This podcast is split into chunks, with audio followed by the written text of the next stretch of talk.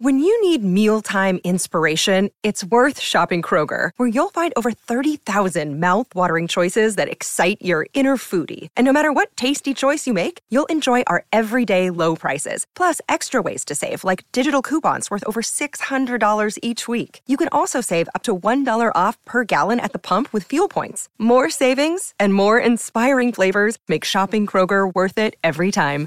Kroger, fresh for everyone. Fuel restrictions apply. This episode is brought to you by Reese's Peanut Butter Cups.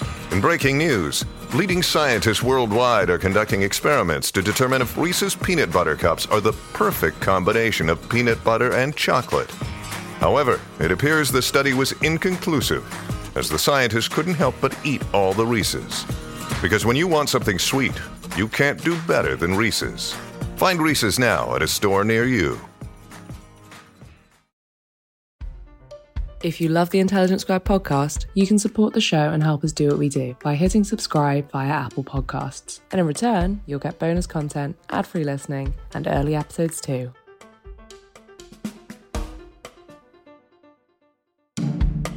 Welcome to Intelligence Squared. I'm Connor Boyle.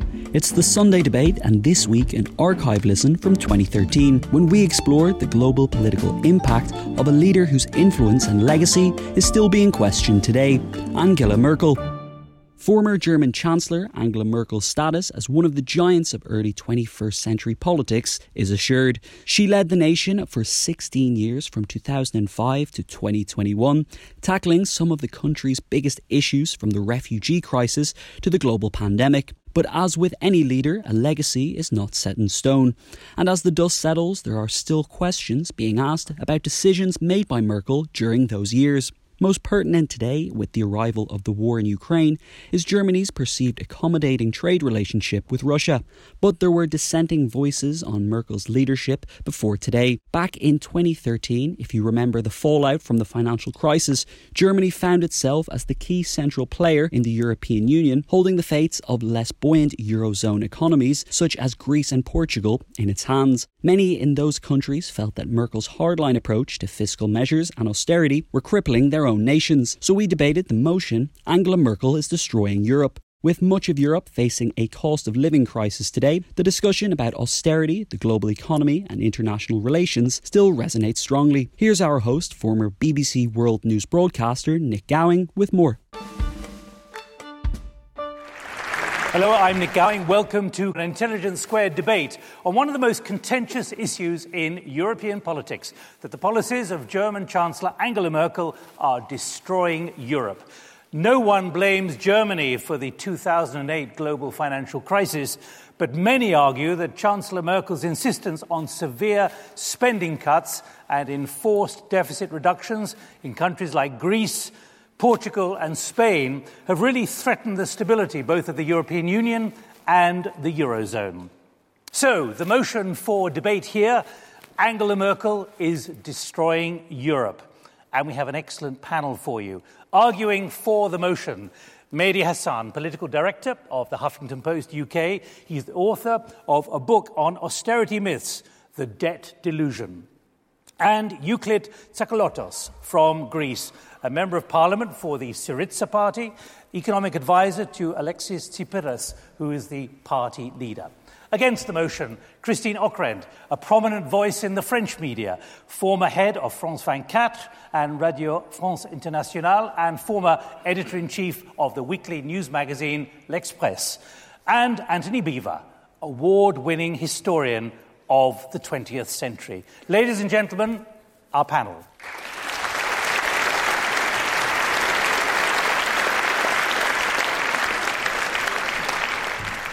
Well, shortly you'll hear uh, from the four panelists two for the motion, two against. The debate will then be thrown open to the floor. The audience was polled before the debate. I'll give you details of that after we've heard from each of our speakers. The audience will then vote again to see how opinion has changed. Now, the opening statements from the panelists. Let's uh, hear, first of all, speaking for the motion, Mehdi Hasan, as well as being political director of the Huffington Post in the UK, he is biographer of Labour leader Ed Miliband and the author of an e-book on austerity myths. Mehdi Hasan, the floor is yours. Ladies and gentlemen, tonight I'm here, we're here, to persuade you all that Chancellor Angela Merkel of Germany is destroying Europe. But let's be very clear before we go any further as to what this debate is not. Number one, this is not a debate about Angela Merkel per se. The proposition is not here tonight to attack her as a person, but only to attack, to critique, to reject her destructive policies, and by extension, I should add, the policies of pretty much the entire German establishment. Number two, when we say Germany or Merkel is, quote, destroying Europe, we're referring to the very visible, very undeniable damage being done to the economic and social fabric of countries such as Greece, Spain, Portugal, Ireland. And number three, this isn't a debate where we say Germany has no right to pursue its national interest. Of course not. Of course it does. But the question remains is Germany's unflinching, unrelenting, all consuming pursuit of its own national interest at all costs destroying the rest of Europe, particularly southern Europe? We believe it is. How so? Well, primarily through austerity, misguided, self defeating austerity. Merkel and Germany's preferred solution to Europe's growth, debt, and jobs crises, i.e., cuts, cuts, and more cuts, has brought the continent to the edge of a second Great Depression. And today, under Merkel, Germany, for so long the driving force of Europe's growth, prosperity, unity, now finds itself isolated once again, loathed and feared in equal measure. Merkel did not cause Europe's financial crisis. That dishonor still belongs to the world's top bankers. But her deficit fetishism, her Hooveresque obsession with balanced budgets and severe spending cuts, helped produce the Eurozone's longest ever recession and continues to threaten to disrupt six decades of pan European stability and unity. As we shall see tonight, her supporters argue that this is totally unfair.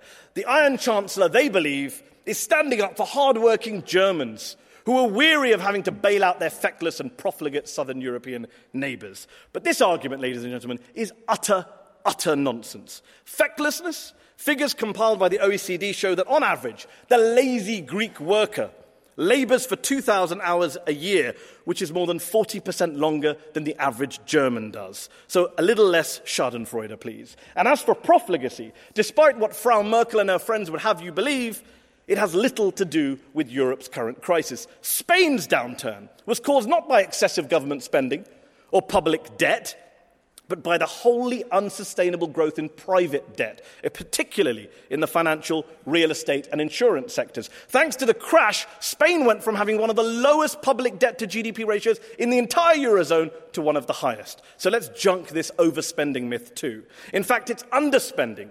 It's Merkel prescribed austerity that is to blame for the current growth crisis, or I should say, lack of growth crisis. The results are in. Austerity isn't working, it has failed. In September, the unemployment rate in the Eurozone hit a record high of 12.2%. That's 20 million people. The situation for young people, meanwhile, is beyond dire. It's heartbreaking. Youth unemployment stands at 35% in Portugal, a mind boggling 56% in Spain, a whopping 61% in Greece. This is a human tragedy, plain and simple. It's the willful destruction, yes, destruction, of an entire European generation. But Merkel won't budge. She's the chief purveyor of the very conventional wisdom that says an economy is like a household. It shouldn't spend or borrow beyond what it earns. But economies are not households, or credit cards for that matter. And common sense, if not basic macroeconomic theory, tells us that the solution to a downturn caused by a drought in demand is not to cut demand further by everyone slashing spending at once. History teaches us that the Great Depression wasn't helped by US President Herbert Hoover's austerity measures. And in pre war Germany, it was mass unemployment, not hyperinflation, that propelled Hitler to power. Isn't it ironic that the leader of a nation understandably paranoid about and offended by any mention of its Nazi past seems so relaxed about the rise in recent years of anti austerity, neo Nazi, far right parties across Europe, from Marine Le Pen's National Front to Greece's black shirted Golden Dawn to the fascists of Jobbik, now the third largest party in Hungary. Merkel, however, prefers to fiddle, not just as Athens burns, but Madrid and Lisbon, and yes, Rome too. Ladies and gentlemen, in denial, indifferent to human suffering, bent on austerity at all costs, Angela Merkel is destroying the European project, pauperizing her neighbors, and risking a new continent wide, if not global, Great Depression. She must be stopped. She must be sent a message. Ladies and gentlemen, I urge you to vote yes tonight. Send that message tonight. I beg to propose. Thank you very much.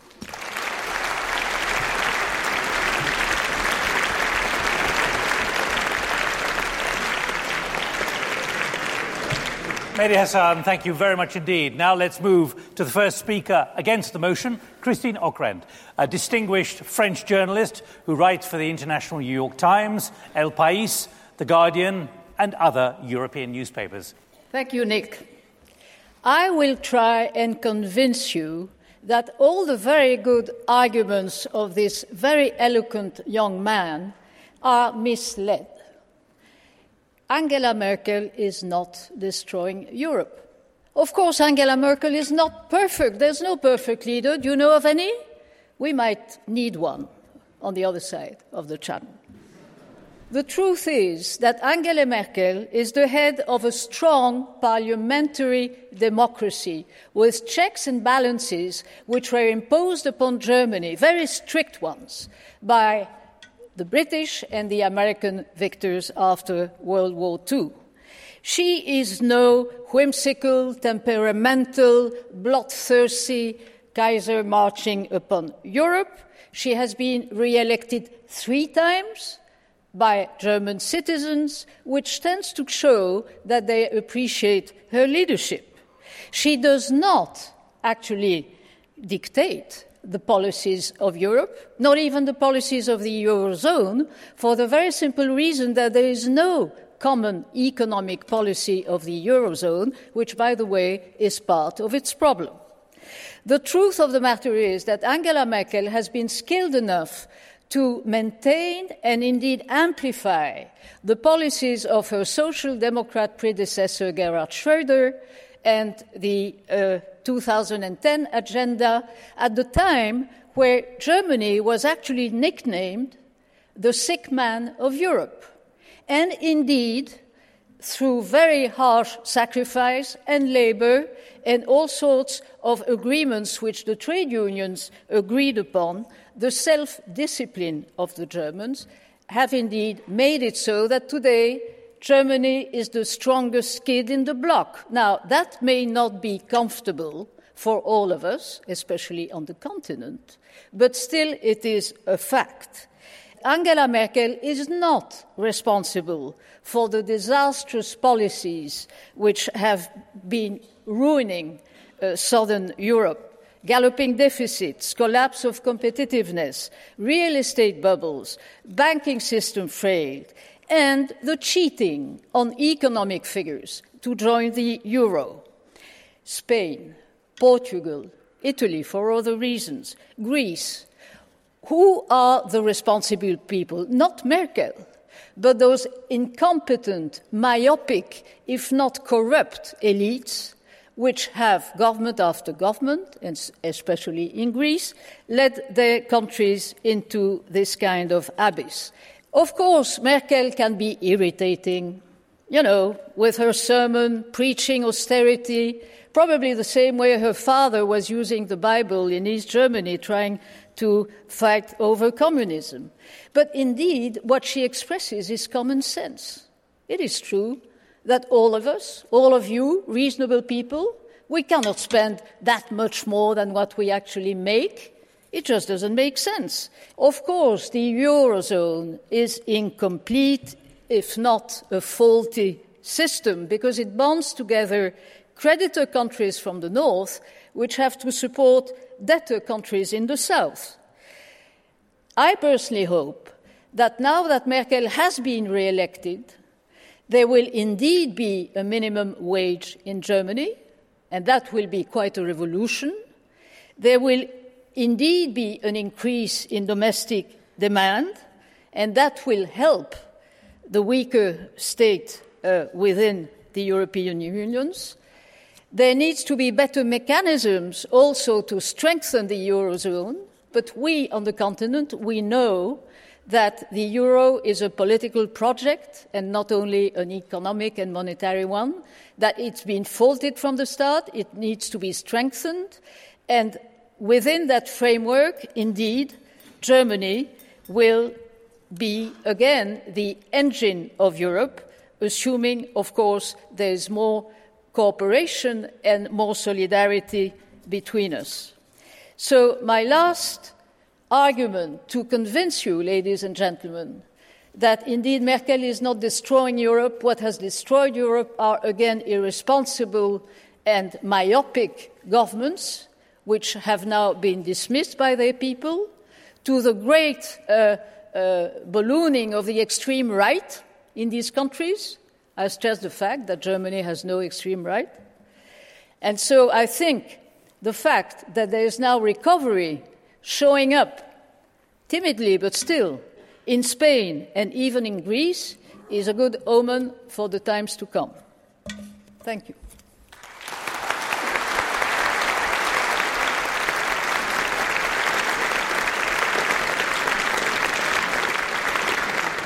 Christine Ockrent, thank you very much indeed. Our sp- first speaker against the motion. Now, Euclid Tsakalotos, who is uh, an economics professor, uh, an MP for the left wing uh, Syriza party in Greece, strongly opposes the government's austerity measures, co authored a recent book, Crucible of Resistance Greece, the Eurozone, and the World Economic Crisis. The floor is yours. Thank you, Nick. 60 years ago, in this very city in London, Germany came here after the war and got the following deal. Firstly, a haircut of her debt. Secondly, the Marshall Plan, a huge investment plan.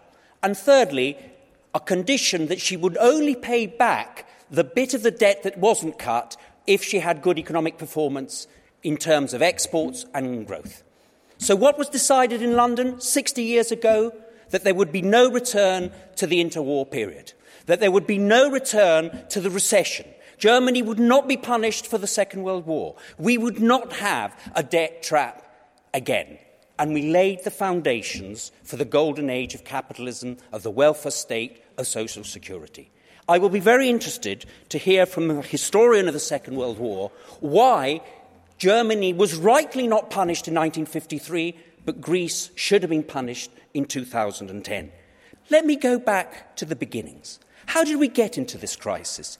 We got into the crisis because people believed neoliberal rhetoric. They believed that if you liberalised everything, there would be growth, and everybody was told, borrow, because we'll have so much growth you'll be able to pay it back. So they said to people, to firms, to households, to banks, to states, borrow. And when that didn't happen, when we didn't have that growth, and then when we had a crisis, what happened? Well, we had to discuss which contracts could we keep after the crisis? And what did Merkel impose on Europe and impose on Greece that only one contract we, would we keep? The contract to debtors, to borrowers, to the people who'd lent to us.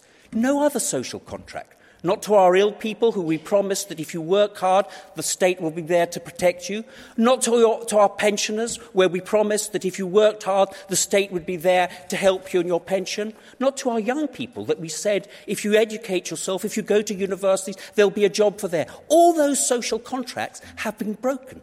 They've been broken because Greece, Spain, and Portugal have created a state that accept only one obligation to their creditors is that a future for Europe?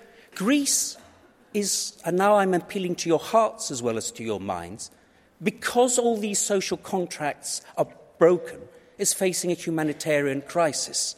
I won't milk this. I won't tell you very many examples, but think of the lady who has to give up her cancer treatment. Think of a lighter example, a small accumulation. The granny who can't this year give any presents to the grandchildren. Think of that, what that does to a society, how people react into that in that society. We've been here before. We oppose Merkel and we're struggling for a new democratic Europe because we know what happened when progressive alternatives failed in the 1930s. We know that there are always generals on white horses who are ready to come into the vacuum left by politicians who have abandoned every agenda on pensions, on wages, on the welfare state. I'm telling you that opposing Merkel is important, not just because of what she's doing, but what space she's creating for those generals and white horses. And we can start here together and say, and now I'm speaking more as an economist, as a professor rather than a politician, there is no law of social science that says that neoliberal capitalism is the only game in town. There is no economics law that says only the private sector and the market can respond to people's needs. The inequality within Western countries cannot last for much longer. The poverty in Western economies cannot last much longer. And if we do not do something, as we didn't do with Spain in 1936 and the failure in France in 1936, we know what the results were. The results were fascism and war. And we're close to that again. Bad things happen not only when bad people do them, but when good people don't stand up and stop them. Thank you very much.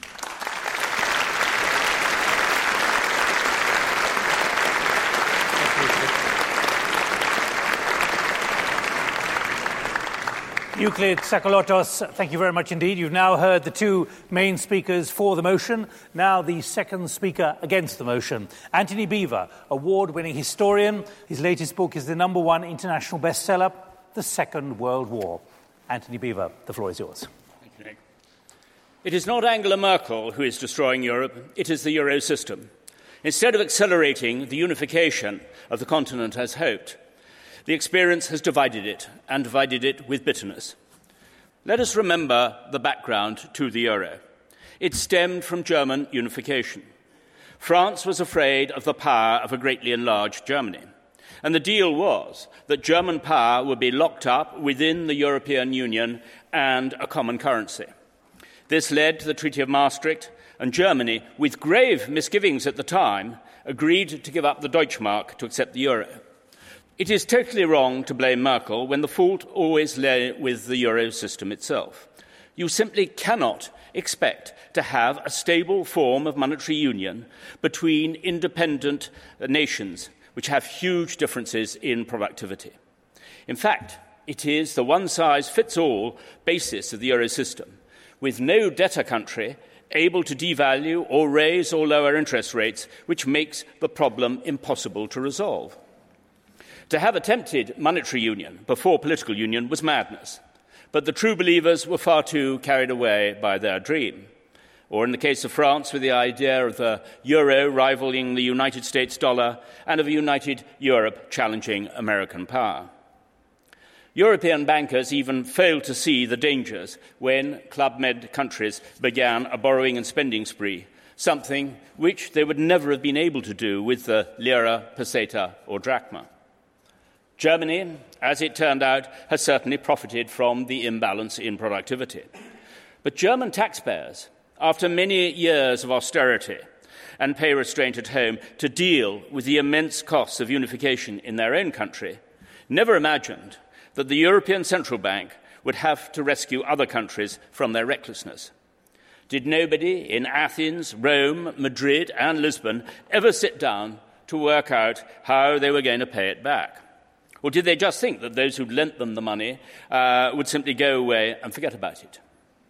Like most Germans, Angela Merkel believes in thrift, saving, and hard work.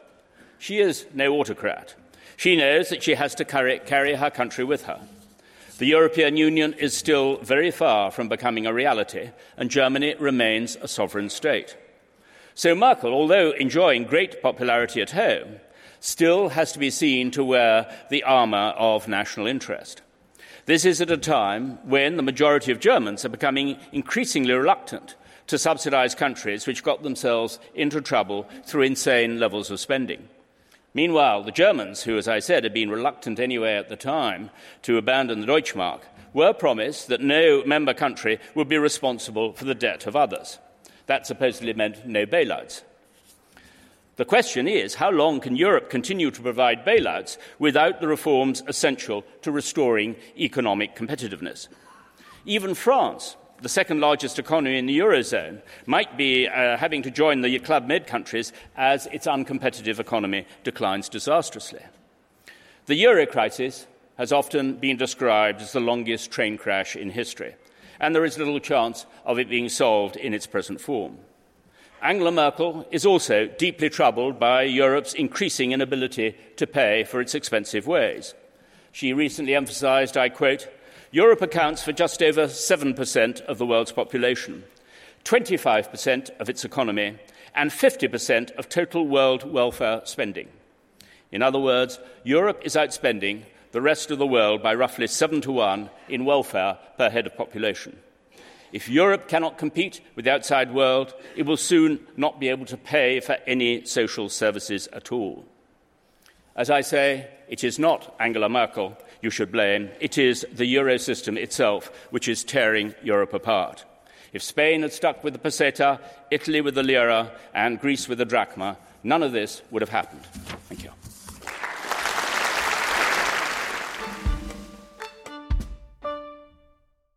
Would you like to support Intelligence Squared in what we do? Well, just hit subscribe on Apple Podcasts and you can listen to Intelligence Squared ad free, enjoy exclusive bonus content, and get weekly episodes in advance too. Hit subscribe and we'll see you on the other side. ultimately forward is the only direction that we can go. And I think that anybody who offers the view into the future, whether it's a, a justified or something that's that's fantastical, really does settle us and reduces our anxiety uh, so that we can imagine where we're going to be. Thanks to huge leaps forward in science and technology, we can now predict the future with more accuracy than any time in history, not just the next year, but the next 500. We can spot threats and, in some cases, fend them off. From climate to biotech, AI to astronomy, experts are now able to speak with unprecedented authority about what will actually happen in the future. That's where the YTree Futureverse comes in. In this new series from Intelligence Squared and YTree, we bring you the conversations, ideas, and insights that are driving change and shaping our future. The best way to predict the future is to make it. So, people out there in the laboratories, in the field, you know, making the new technologies, those are the people we should be asking what the future is going to be. You know, we talk about the great resignation of young people leaving companies, but more and more CEOs are stepping aside and saying, actually, I want to work for companies and organizations that are purpose driven. And in 50 years' time, it is my generation, the climate generation, who are going to be in these seats of power. So I absolutely have hope drawing on the expertise of artists, scientists, financial experts, and climate activists, the Futureverse is at the forefront of the world's most crucial issues and questions. Subscribe to the Futureverse on Apple, Spotify, or wherever you get your podcasts. The past is in your head, the future is in your hands.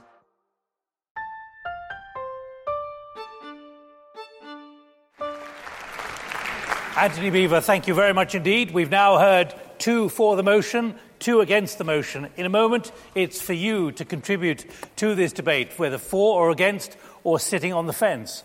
How are you thinking when you came into this hall uh, a short time ago? Well, let me share with you uh, the ballot as you came in. 29% haven't made up their mind. 18% believe she is destroying Europe. 53% of you don't believe she is. So, on your side, you have a lot of work to do to persuade the 29% to move one way or the other. Or it could be that you've got to do a bit of persuading as well to keep those on your side. Right, we have six microphones. I'm going right to the back first. My name is Robert Walvis. I'm a Dutchman. I voted against the motion. My question to the panel is why should hardworking Northern Europeans pay for, say, the Greeks? Who have for years not, able, not been able to collect the taxes from their own elites, many of whom live in London houses.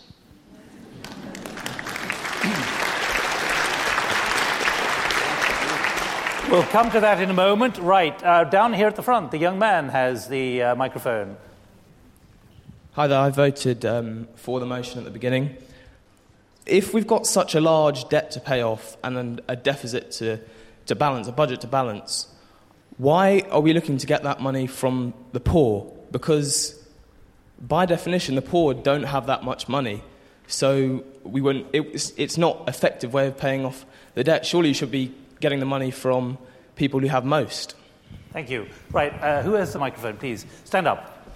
Hi, uh, my name's James Ward, and I'm strongly for the motion. Uh, you talk about Germany's ability to restore its competitiveness from being the sick man of Europe. It did this in an environment where there was quite high inflation around Europe, so it was able to restore its competitiveness without deflation. Germany is rigidly against inflation, which means that for the southern economies to regain competitive themselves, they have to have deflation. That's just a mathematical reality. That is extremely bad, and I think that's one of the biggest problems with Merkel sticking in the euro and expecting austerity. Right. Uh, first of all, Euclid, uh, that question about um, why should Europeans uh, keep bailing out the Greeks? Well, there's a flip answer to that. Why should Greeks bail out northern banks? Because that's what they did, and that's what the programme did. The programme was s- structured so that northern banks in France and Germany could offload their debt and not create the crisis. But there's a more serious and less flip answer to the question. The West has a common problem, and that common problem is in the last 20 years of neoliberalism, they haven't been able to spread the goodies. They haven't been able to encompass some elements of the middle class and the lower classes. And what did they do in American Britain? They lent to them. The junk bonds were loans to the poorest Americans, and that created a crisis through private debt. I think in that is nuisance. Let me finish. And in Greece, they did it through public debt.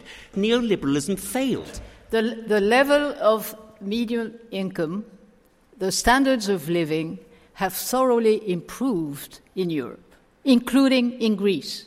And again, I fully agree with the Dutch gentleman if your elites hadn't, had been a, a, little bit more responsible, hadn't fled with capital abroad, I don't go for the that conspiracy. There's something were wonderful the about the Mediterranean, the but very tiresome in Greece. It's the conspiracy theory. It's always a conspiracy. It's always, oh, it's these Nordic banks. All banks make a profit, including some Greek banks. The not phrase, all. The, the phrase from Christine Ockrent earlier was incompetent, myopic, if not corrupt elites.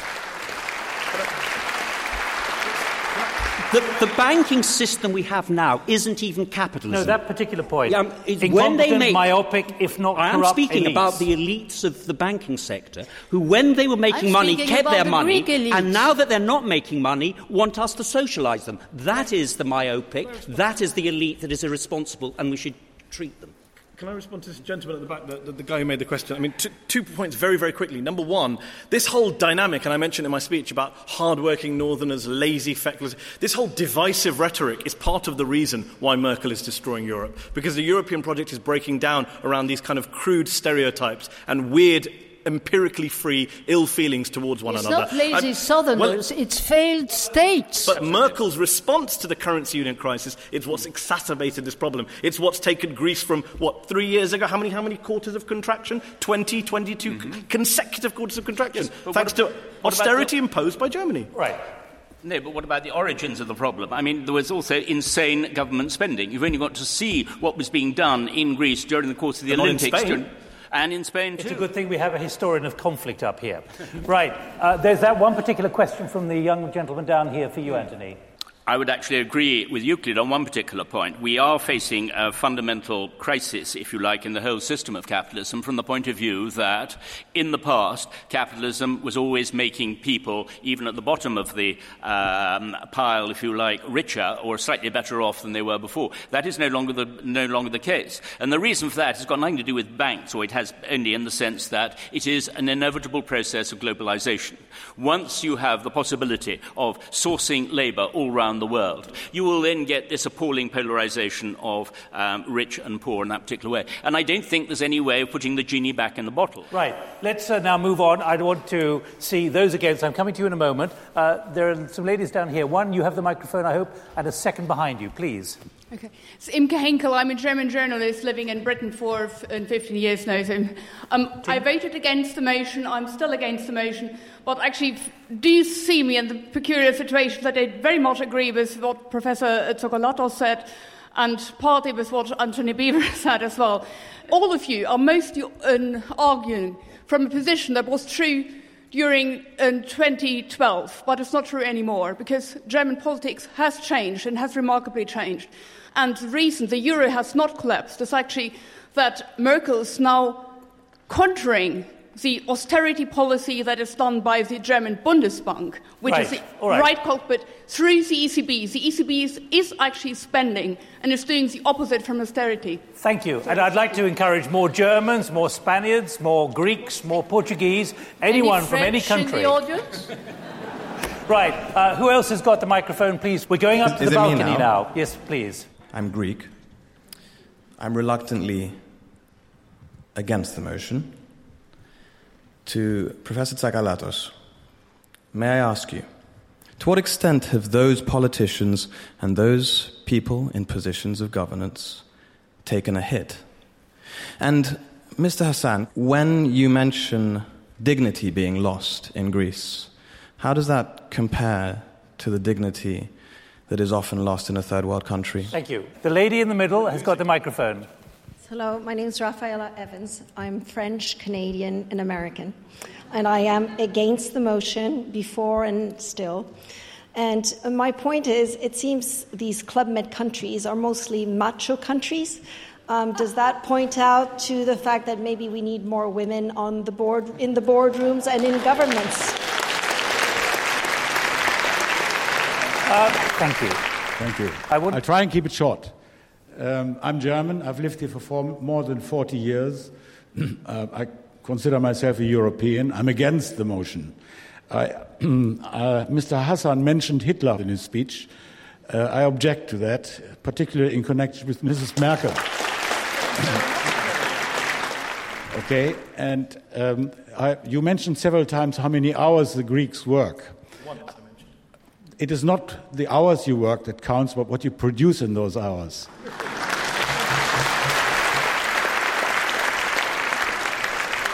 I specifically said that I'm not comparing Angela Merkel to Hitler, and I made a reference to the point about the history and the far right parties. So you're misquoting me there on that. Christine Ockrent.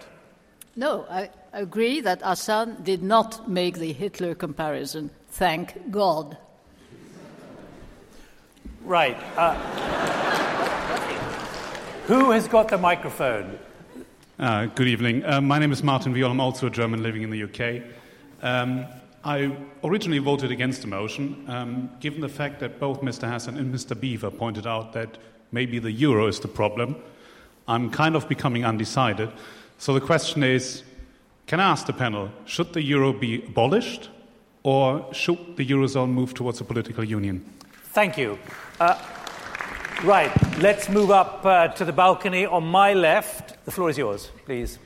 I think part of the problem uh, with a motion in favor is that they really haven't said where the money should come from.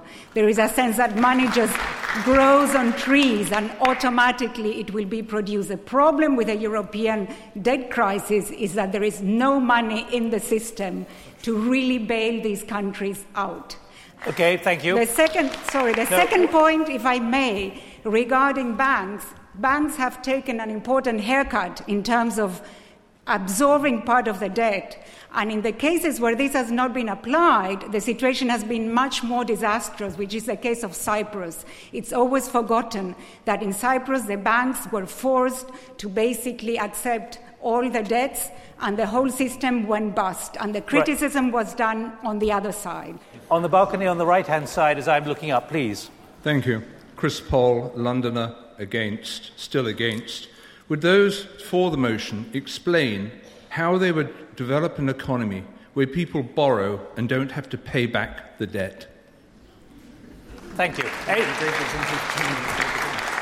Right, let me put that very important point from up on the balcony. Uh, where should the money come from, you who are speaking for the motion? Well, there are three ways of reducing debt. Yeah, the, and we know the three ways. There's one way having a, a haircut, the other way is to inflate it, and the other way is not to ever pay it back. America never paid its debt, its Second World War debt, because it just grew out of it. All the arguments we're hearing from people who are in, uh, against the motion, we've been through this before. If you make a country fall on its knees, its income goes down, and you never get money back. That's the bottom line. That's what happened in the 1930s. All these arguments were used in the 1930s of people have to cut, we have to reduce wages, we have to uh, uh, reduce government expenditure. And it doesn't work. It didn't work in the 1930s, and it's not working now. I think the, there is a key question which was asked by the audience about the Eurozone. Should the euro be skipped? Uh, and it's a paradox, of course, but that my co panelist is of an opposite opinion than mine. Mm-hmm. The Eurozone is a political project which has had its good sides and very bad sides. I agree. Antony Beevor is right that it was conceived as a, as a political scheme, but without the institutional uh, framework to make it work. The crisis since 2008 has been so acute and the measures of our government so timid that now I think the time has come for the Eurozone to be strengthened. But as far as the euro is concerned, just imagine what it would be if each of our countries would have to go back to their national currency. It would be a total collapse of our economics. The, the Deutschmark would go up to such a degree that it would, in fact, curtail the German economy and it would do no good at all. Antony. And other currencies would collapse. Well, no, I wanted to go back to um, Euclid's um, remark earlier, and he, in fact, he posed the question um, about Germany being forgiven its debts after um, in the early 50s and all the rest of it. Um, that, of course, was purely a political decision during the Cold War of restoring um, Germany. That's certainly true, and there were huge political, geopolitical aspects behind it. So I don't think you can necessarily compare it with it the whole question. It worked.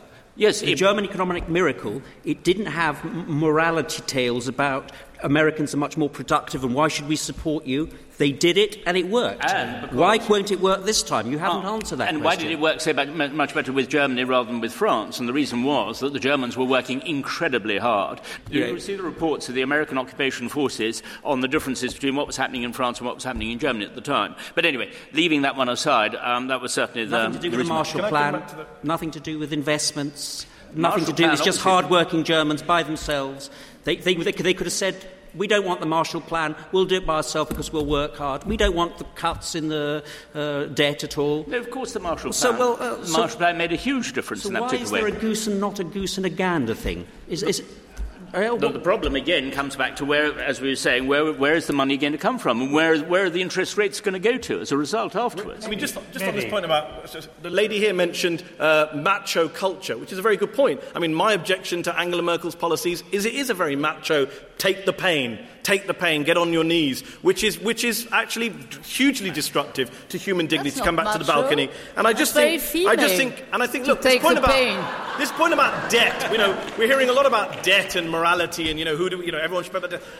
Let's not forget the facts here. Merkel's policies are increasing the debt. Maybe you haven't looked at the statistics. Over the last three years, Italy's debt trajectory, Greece's debt trajectory, Spain's debt is on the up, not the down. That's why I'm saying austerity is not working. This idea, you know, Merkel and the Troika said in 2010 that if Greece does what we tell it to do, it will contract for, I think, 2.5% of GDP, and then it will recover. Three years later, it's contracted by 10 times that amount. How people can come here and defend a person whose predictions, whose policies have failed so miserably is beyond And why me. is Spain economy picking up? Oh, everything's okay? picking up now. And Spain, this Sorry? is like the British economy. What's Would picking, you like what's to your remind definition us of picking about up? no, Spanish but You mean Spain, 50% Spain youth unemployment has gone picking up? through huge efforts, tremendous suffering as well from the people, and it seems that it is picking up, and it's good news. Why should we say no to good news? Uh, well, I mean, actually, the EU forecast the for the? Eurozone is not good news at all for the next year, Right. actually, if you look at the European Commission. Right, I want to move this forward. Go ahead. My name's Jonah Wise, and I'm for the motion. And I have a question for Mr. Beevor. Your initial proposition was that the euro was created upon uh, uncertainty um, on the part of France that they would uh, potentially face another attack by Germany. This is not the case. It was, in fact, a result of the Marshall Plan um, and America's will for a European federation, a program, a program of fiscal stimulus. It is, in fact, basic macroeconomics that spending supply side and demand side um, spending will result in growth and a reduction in debt as a country reaches the height of the, um, um, right. the economic cycle. Antony Beevor. Well, it's the first time I've heard that the um, euro was um, dreamed up at the um, Marshall Plan conference. I mean, my, my, father was part of the British delegation, and I'm, I don't, think, don't remember him ever mentioning that. But, I mean, the euro, I think, as most uh, commentators at the time recognized, uh, was very much that point when Mitterrand was um, deeply concerned about the unification of Germany. Um, he you know what he said? I love Germany so much, I'd rather have two. exactly. Well, also, there's a story about Margaret Thatcher, about how um, he tried to persuade her, saying, Margaret, you know um, Gorbachev, you're the only person who can stop the unification of Germany. And she was very confused about this and actually, for once, asked the Foreign Office what they thought. And well, we're talking night... about Angela Merkel tonight, not uh, Oh, Margaret sorry, Thatcher. all right, okay, okay. But it... Right at the back. Uh, Thank Go ahead, please. Which way are you thinking? Uh, my name's Lorna Walker. Um, I'm undecided, probably leaning towards the for, but I've got a question for against.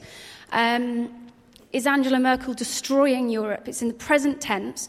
Could the against motion please give one action they think Angela Merkel should take now in the next couple of months that would improve Europe, not destroy it? Uh, as I mentioned, Merkel will get into a coalition government that will change the dynamics of uh, German policies.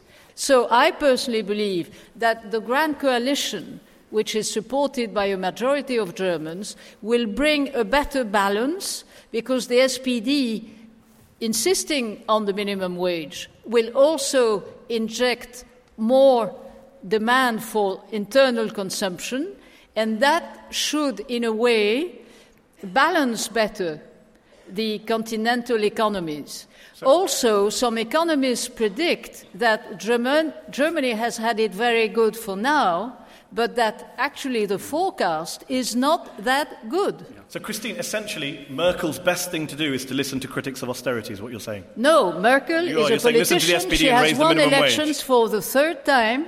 She's a perfectly legitimate democratic leader, Obviously. supported by her citizens. She's also, but the policy as she may know, very well respected left-wing in Europe, to raise demand, and which is she's what this side of the house very well respected in France. She's perceived as a serious politician, which in other European countries some people envy. Let's get more voices, please. A lady uh, in the middle, please. Yes, you have the microphone.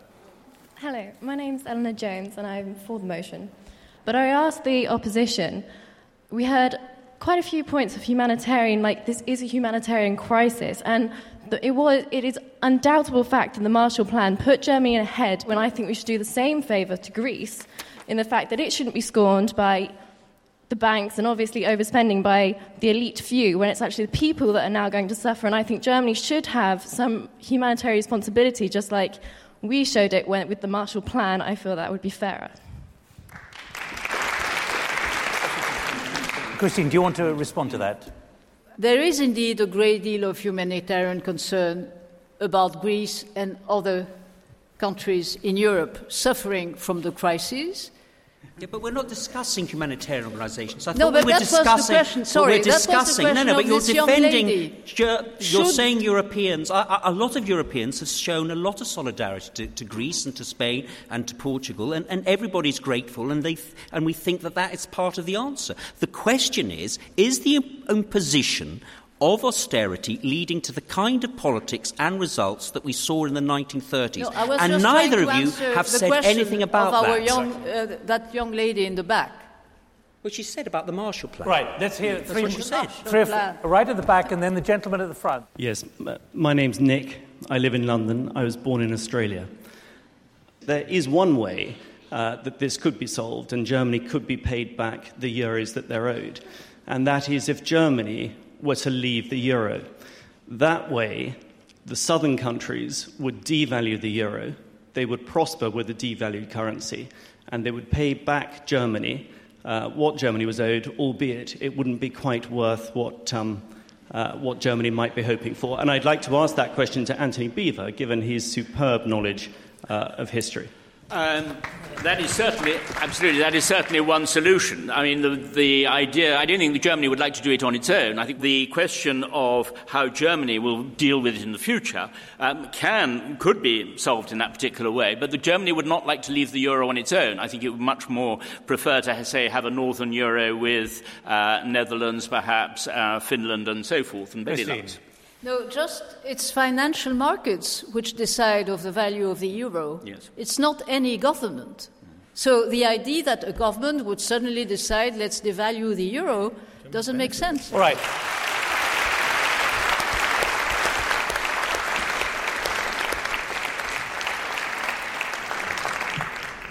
It has been a fascinating debate, and uh, you've been voting. Let me remind you uh, how you voted before the debate. 29% of you did not know whether you had a view on Angela Merkel is destroying Europe. 53% of you were against that uh, when we started this debate. 18% were for uh, the uh, motion. The result is that um, at least 19% of you have come to a view. There are only 10% of you who are still undecided.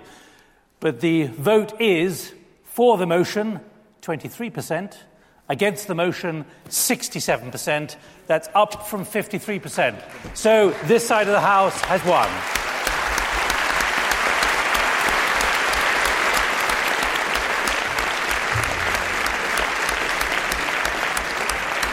So the motion that uh, Angela Merkel is destroying Europe has been defeated by Christine uh, Ockrent and Antony Beevor.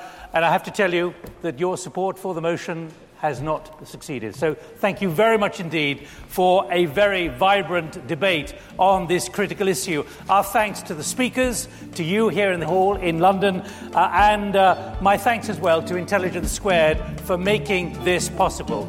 So from me, Nick Gowing, thank you to all of you for joining us. Bye bye. If you'd like to support us in providing a home for passionate debate, deep discussion, and answering the big questions that really matter, do consider becoming an Intelligence Squared Premium Podcast subscriber today. For just a small amount each month, you won't just be directly helping us continue to do what we do, you'll also be getting exclusive episodes each month ad free listening, and early access to. Currently available via Apple Podcasts. You just need to hit the subscribe button. And if you're not an Apple user, don't worry, we're working on something for you too. Thanks for being a listener, supporting Intelligence Squared, and you're just one click away from getting some exclusive extras too.